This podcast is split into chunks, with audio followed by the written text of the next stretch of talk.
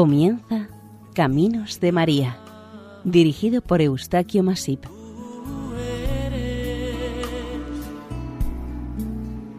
entre todas las mujeres. Bienvenidos al programa Caminos de María.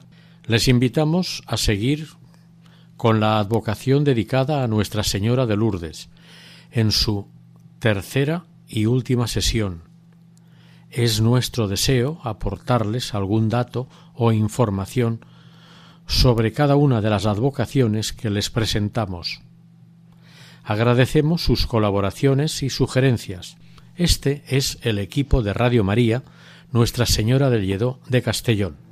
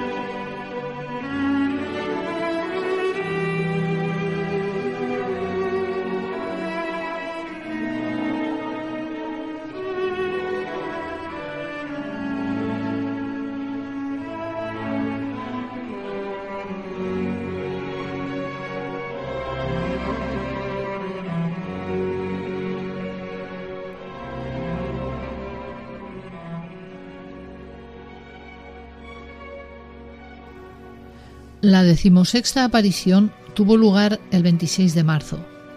La víspera, el 25, Bernadette, avisada por la inspiración interior que a menudo la había iluminado, comprendió que al día siguiente por la mañana vería a la señora. Incluso comunicó a sus padres esta certeza y por tanto les hizo partícipes de la dicha que le esperaba. Con las primeras luces del día, aunque resfriada y con asma, tomó el camino de la gruta. Para su gran sorpresa, la roca estaba iluminada y la Virgen la esperaba. Cuando estuve arrodillada delante de la señora, nos dice ella, le pedí perdón por llegar con retraso. Ella me hizo una señal con la cabeza como diciendo que no tenía por qué excusarme. Tomé mi rosario y lo recé me vino a la mente la idea de preguntarle su nombre. Temía hacerlo y sin embargo algo me obligaba a hablar. Reiteré mi petición. Por tercera vez, con las manos juntas, empecé mi oración. Cuando Bernadette, que normalmente permanecía indiferente, contaba esta aparición, se le notaba profundamente emocionada. Bajaba la cabeza y reproducía los gestos de la Virgen. Todos los que entonces la vieron y oyeron testificaron que no se podía concebir nada más bello, más puro, más sencillo y más conmovedor. Añade Bernadette. La señora estaba encima del rosal. A mi tercera petición se puso seria y pareció humillarse.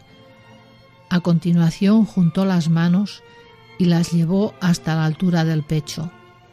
Miró al cielo, separó lentamente las manos, se inclinó hacia mí y me dijo con voz trémula, Yo soy la Inmaculada Concepción. Cuando la aparición hubo terminado, Bernadette fue a la casa parroquial para decirle al señor cura que la señora le había dicho el nombre que él tenía tanto interés en conocer. A lo largo de todo el camino lo fue repitiendo por temor a olvidarlo. Tenía prisa por hacer este encargo. Apenas llegada a la presencia del cura y después de unos saludos le dijo La señora me ha dicho su nombre. Yo soy la Inmaculada Concepción. Sin perder su presencia de ánimo ni su aspereza habitual, incluso exageró, el cura respondió La señora no puede tener ese nombre. Bernadette, después de insistir varias veces y dar varias explicaciones, hizo su reverencia y se fue.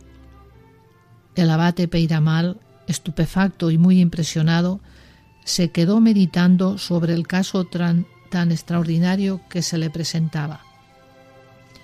Aunque Bernadette hubiera sido el mayor genio del mundo, jamás habría podido inventar tan feliz apelativo. Debemos recordar que en 1854 el Papa Pío IX había declarado el dogma de la Inmaculada. La visión de Bernadette y las palabras que ella afirmaba haber oído de los labios mismos de la Santísima Virgen venían a confirmar sobrenaturalmente la oportunidad de la decisión tomada por el soberano pontífice. Las palabras de la Virgen a Bernadette se propagaron velozmente por Lourdes, los Pirineos y toda la cristiandad. Ese mismo día, la villa de Lourdes era en su totalidad conocedora de la gran noticia. Los habitantes, cuando se encontraban por la calle, se daban apretones de manos felicitándose unos a otros. Todos los representantes del poder civil comprendieron que la aparente calma que había en Masabiel iba a dejar paso a nuevas e incesantes manifestaciones religiosas. Todo el mundo repetía las palabras reveladas a Bernadette. Se había sospechado que la señora de Masabiel fuera la Santísima Virgen, pero hasta ese momento no se había tenido la certeza. Para la gente del pueblo fue un triunfo. El poder civil seguía obstinado en que todo era superchería y el prefecto de Tarbes quiso que un médico examinara a Bernadette para encerrarla en el hospicio si fuera preciso. Como el alcalde de Lourdes no se dio prisa en cumplir esta orden, el prefecto volvió a insistir para que le enviara el informe médico. Este informe, entre otras cosas, decía que podía haber sido víctima de una alucinación, lo que en principio no era más que una alucinación habría tomado fuerza. Ello habría derivado en un verdadero estado estático, una lesión de la inteligencia. Pero al final decía, la enfermedad que le atribuimos a Bernadette no le hace correr ningún peligro para su salud. Uno de los tres médicos declararía más tarde que ellos mismos se quedaron desconcertados por la continuidad de las visiones y que la variedad y la unidad de los fenómenos hacían poco aceptable la hipótesis de la alucinación.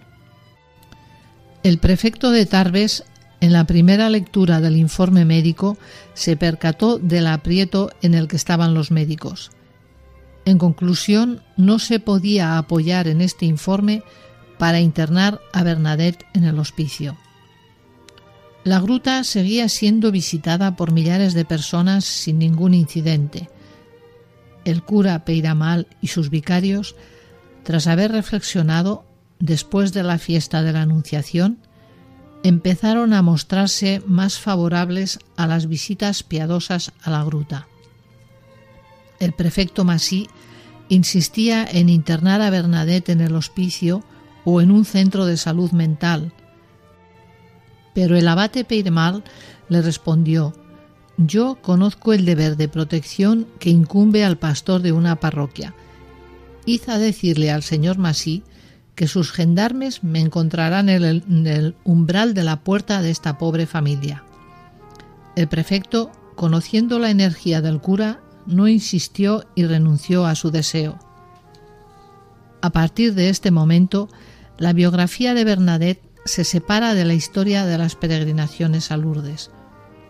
La gente empezó a ir a la gruta no siguiendo a Bernadette, sino bajo el impulso de que la Virgen se había aparecido en la gruta y allí quiere ser venerada en una capilla que debe construirse. Allí las almas beberán de una fuente inagotable de gracias y los cuerpos enfermos y sufrientes encontrarán una fuente, esta visible y tangible, de las aguas que brotan de la roca y que poseen la preciosa virtud de aliviar e incluso curar. La vocación de Bernadette a partir de ese momento fue desaparecer. Sin embargo, aún debían producirse dos apariciones. Una, el 7 de abril, fue pública, popular y solemne. La otra tuvo lugar el 16 de julio. Esta última, particular y familiar, será un adiós tácito de la señora visible a Bernadette.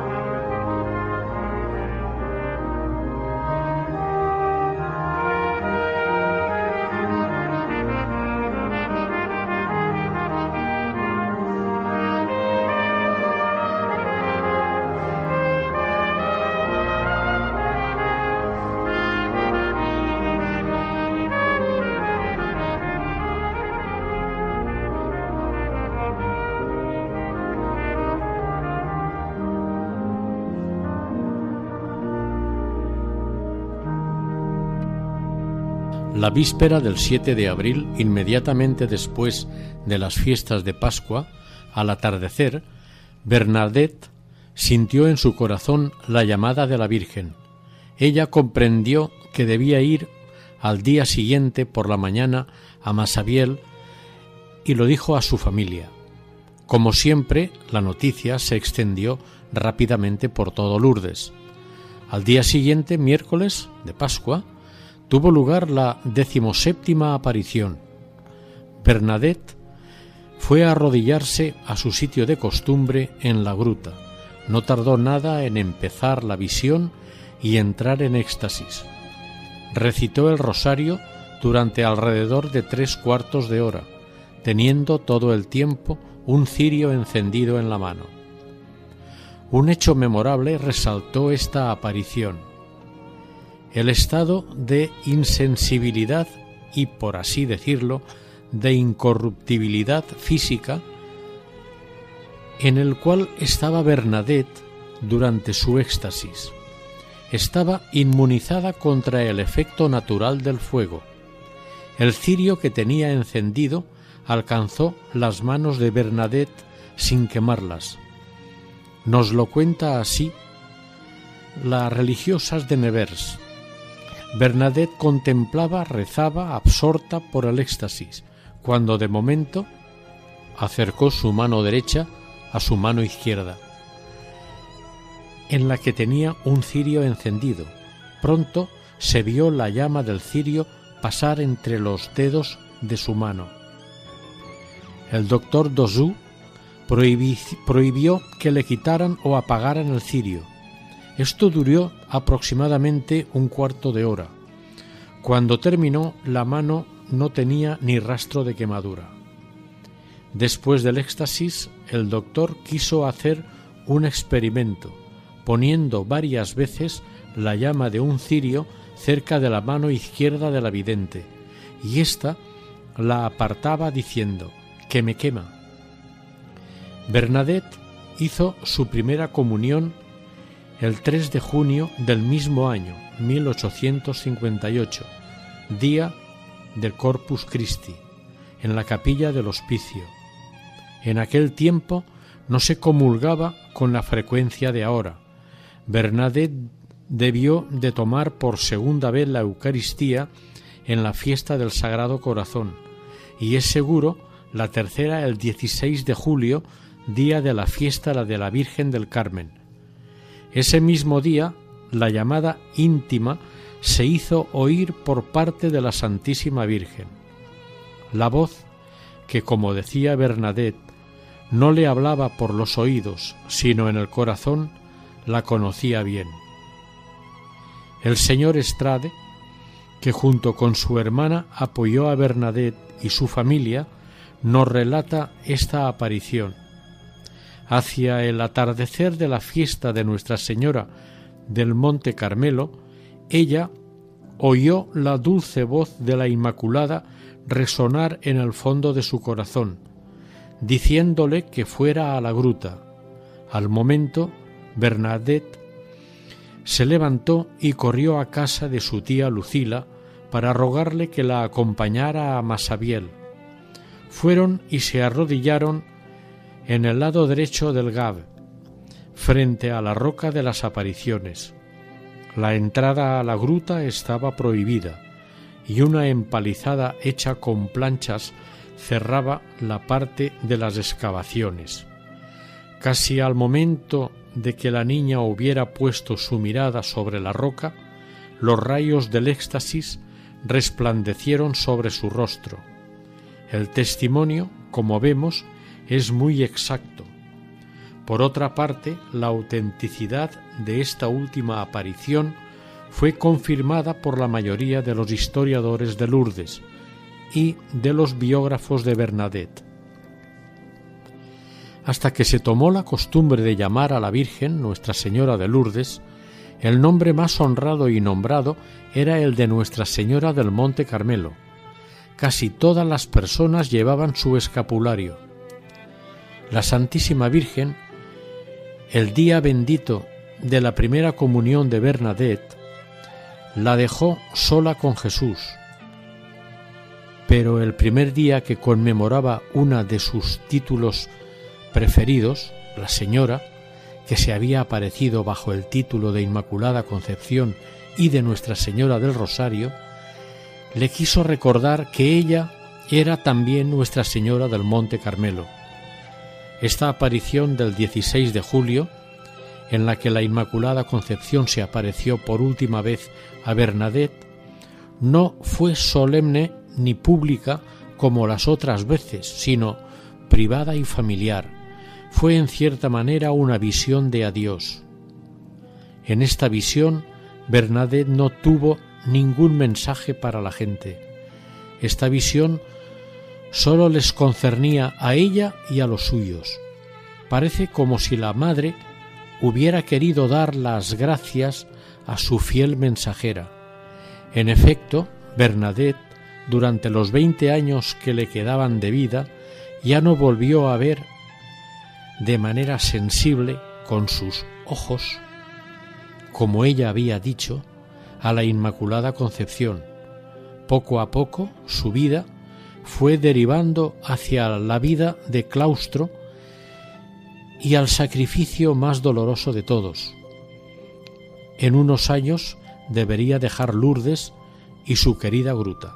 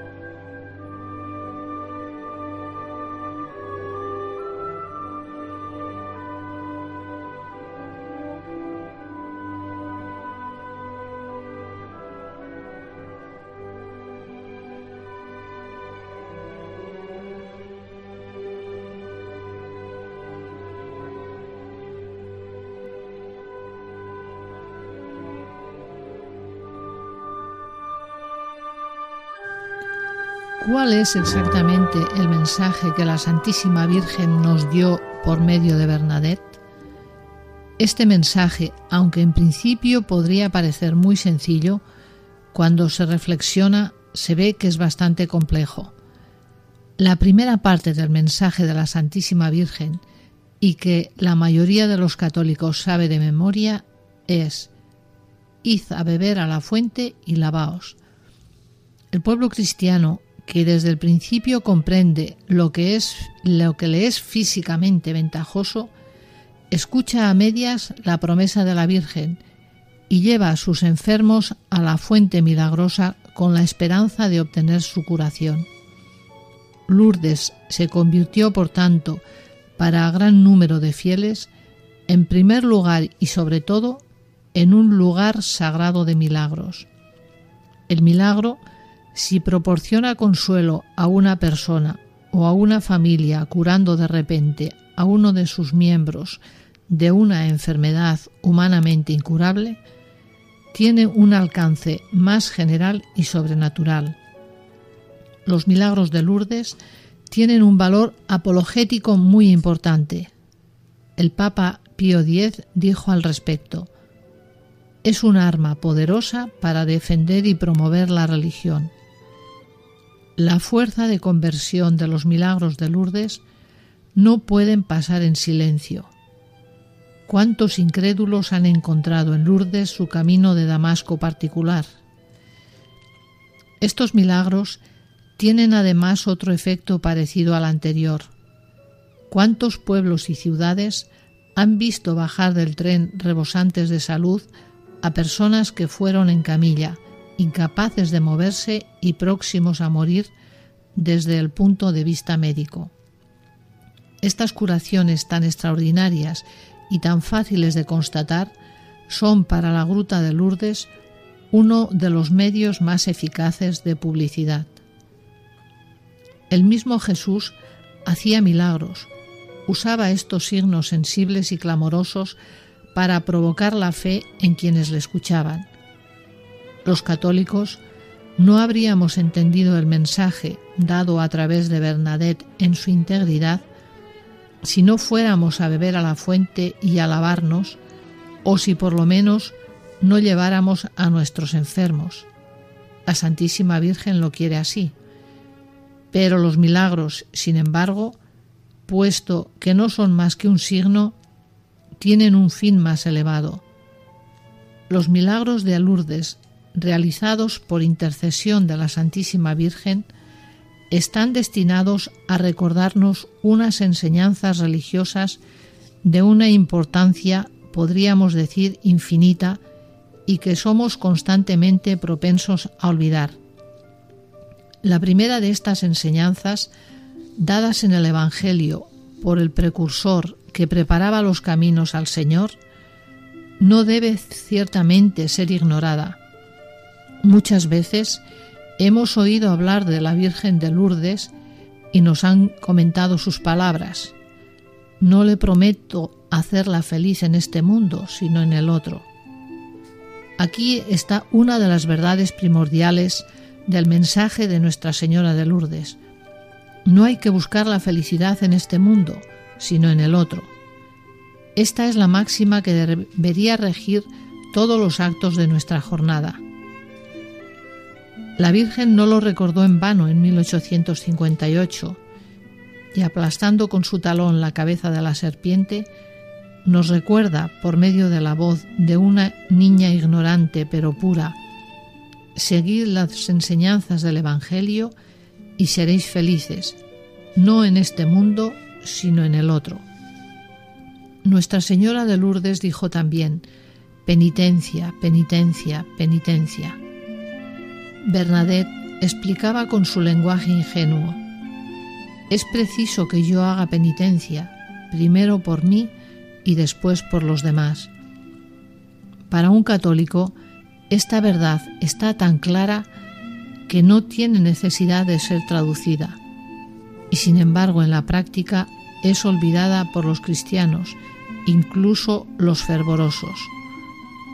En la doctrina cristiana, hay una necesidad esencial de mortificación constante de los sentidos y de la mente. En una humanidad pecadora y degenerada, la aceptación resignada de las enfermedades y de los sufrimientos es bendecida por Nuestra Señora de Lourdes y es agradable a nuestro Señor, ya que en ellas continúa su pasión. Los peregrinos y enfermos que van a Lourdes, por poco creyentes y fervorosos que sean, obtienen, por intercesión de la Madre de los Dolores, la fuerza para soportar generosamente sus atroces sufrimientos. ¿Cuántas personas hay que van a Lourdes con el alma herida por las decepciones, los contratiempos de todo tipo, incluso afectados por crueles tentaciones, y que regresan a sus casas reconfortados, consolados, sobrenaturalmente curados? De estas curaciones morales, que son mucho más numerosas y sin comparación mucho más importantes que las físicas, no se dice nada ni se lleva ningún control o estadística. Y sin embargo, constituyen la realización más exacta y preciosa del mensaje de la Virgen.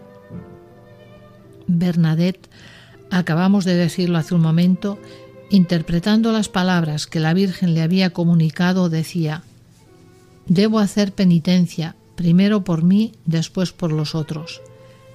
La Santísima Virgen le pidió varias veces, bese la tierra por los pecadores, rece por los pecadores y por este mundo tan convulsionado. Sufrir y rezar por la salvación de las almas es una de las más sublimes vocaciones del cristiano. Forma parte, sobre todo, de la espiritualidad de quienes ya han alcanzado cierta perfección y están en el camino de la santidad.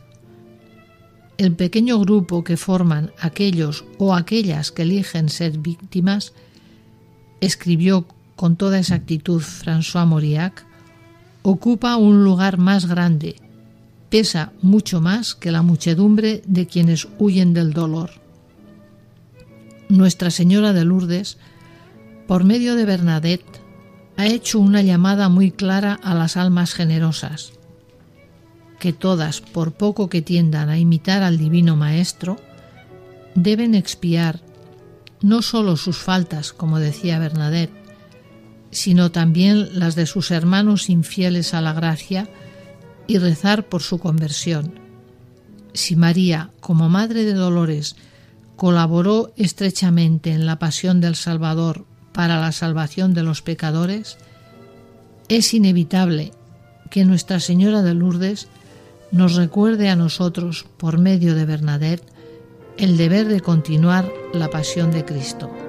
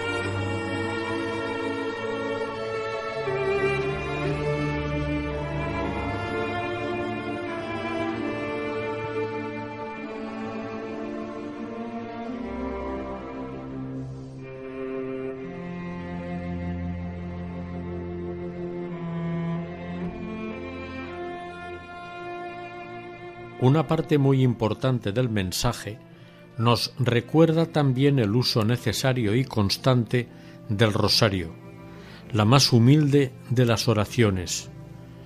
En todas y cada una de las dieciocho apariciones, Nuestra Señora de Lourdes se apareció con él como Nuestra Señora del Rosario.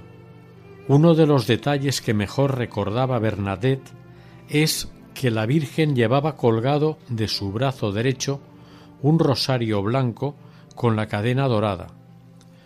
Durante la mayor parte de las visiones, cuando no conversaba con la Virgen, Bernadette no paraba de recitar el rosario, y la misma Virgen, como indicando que aceptaba cada Ave María, pasaba las cuentas del suyo con sus dedos.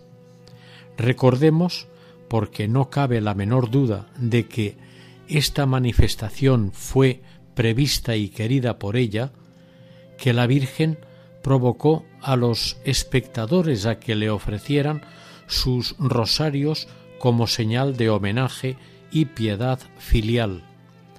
Nuestra Señora del Rosario sabía, en efecto, que nosotros jamás tendríamos la suficiente fortaleza para mortificarnos, para expiar por medio de la penitencia nuestras propias faltas y obtener la conversión de los pecadores, si no es rezando mucho.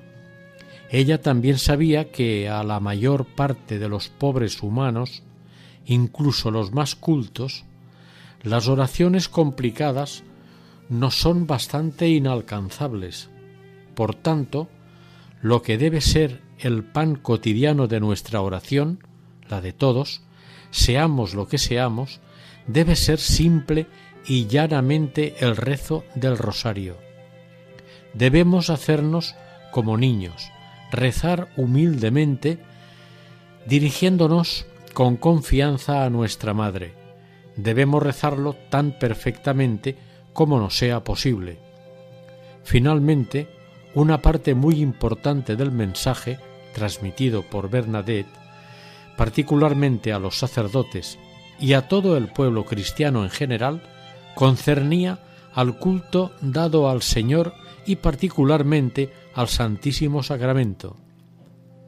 Yo quiero, dijo la Virgen, que se construya aquí una capilla. Quiero que vengan en procesión. No hay iglesia o capilla con culto en la que no se adore al Santísimo Sacramento, en la que no se celebre el santo sacrificio de la misa. Las procesiones solemnes que ella pedía no llevaban implícita la adoración del Santísimo por las muchedumbres? El culto a la Eucaristía, aunque no fue normal y expresamente formulado, se sobreentendía.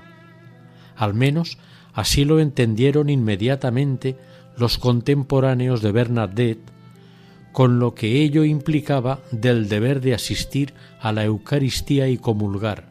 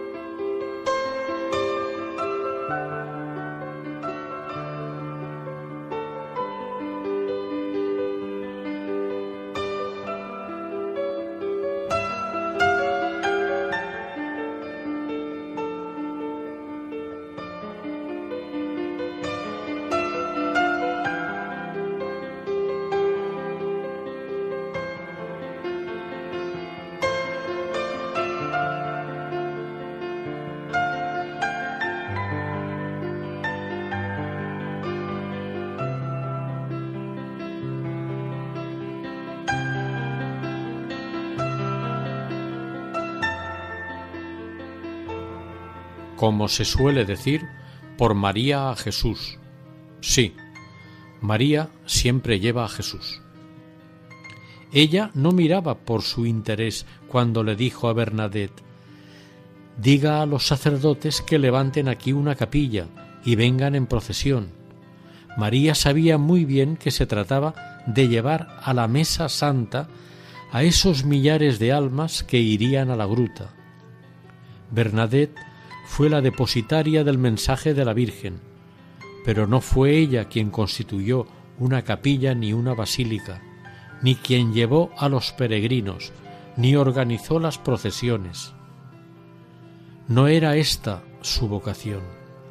Fue el cura Peiramal el encargado por la providencia para ejecutar esta parte del mensaje de la Virgen, ayudado por el obispo de Tarbes, como otros obispos de Francia, mundo entero y por el Papa.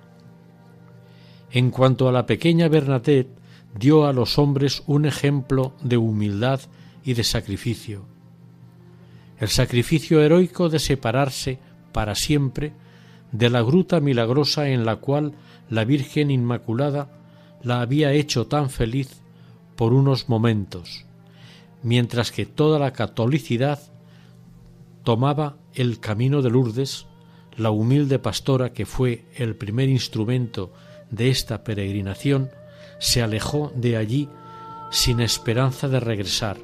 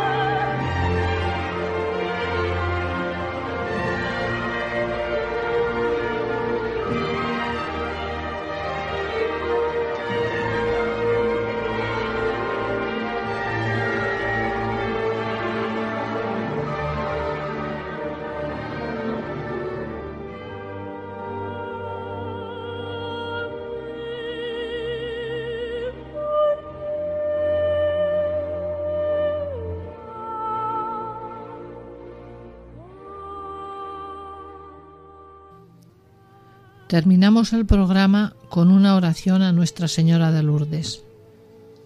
Santa María, Madre de Dios, Virgen Inmaculada, vos os aparecisteis dieciocho veces a Bernadita en la gruta de Lourdes para recordar a los cristianos las maravillas y las exigencias del Evangelio, invitándoles a la oración, a la penitencia, a la Eucaristía y a la vida en la Iglesia. Para mejor responder a vuestra llamada, yo me consagro por vuestras manos a vuestro Hijo Jesús. Hacedme dócil al Espíritu, y por el fervor de mi fe, por la manifestación de mi vida, por mi dedicación al servicio de los enfermos, haced que yo trabaje con vos en confortar a los que sufren, en trabajar por la unidad de la Iglesia y por la paz del mundo con toda confianza, oh Señora mía, yo os dirijo esta plegaria y os pido que la acojáis y la atendáis. Amén. Nuestra Señora de Lourdes, rogad por nosotros. Santa Bernardita, rogad por nosotros.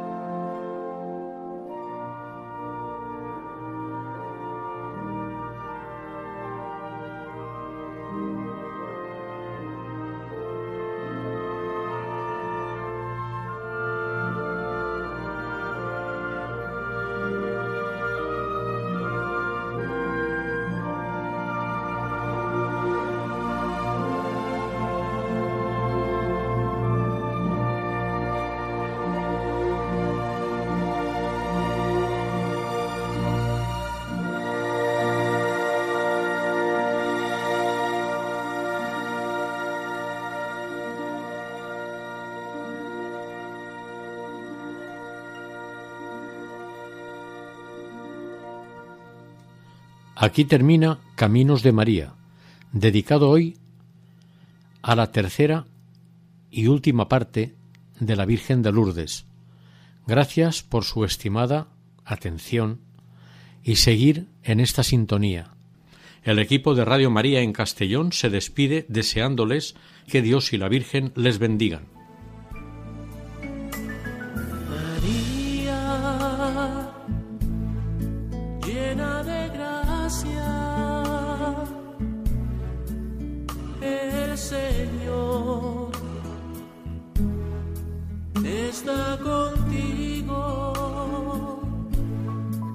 Han escuchado en Radio María Caminos de María, dirigido por Eustaquio Masip.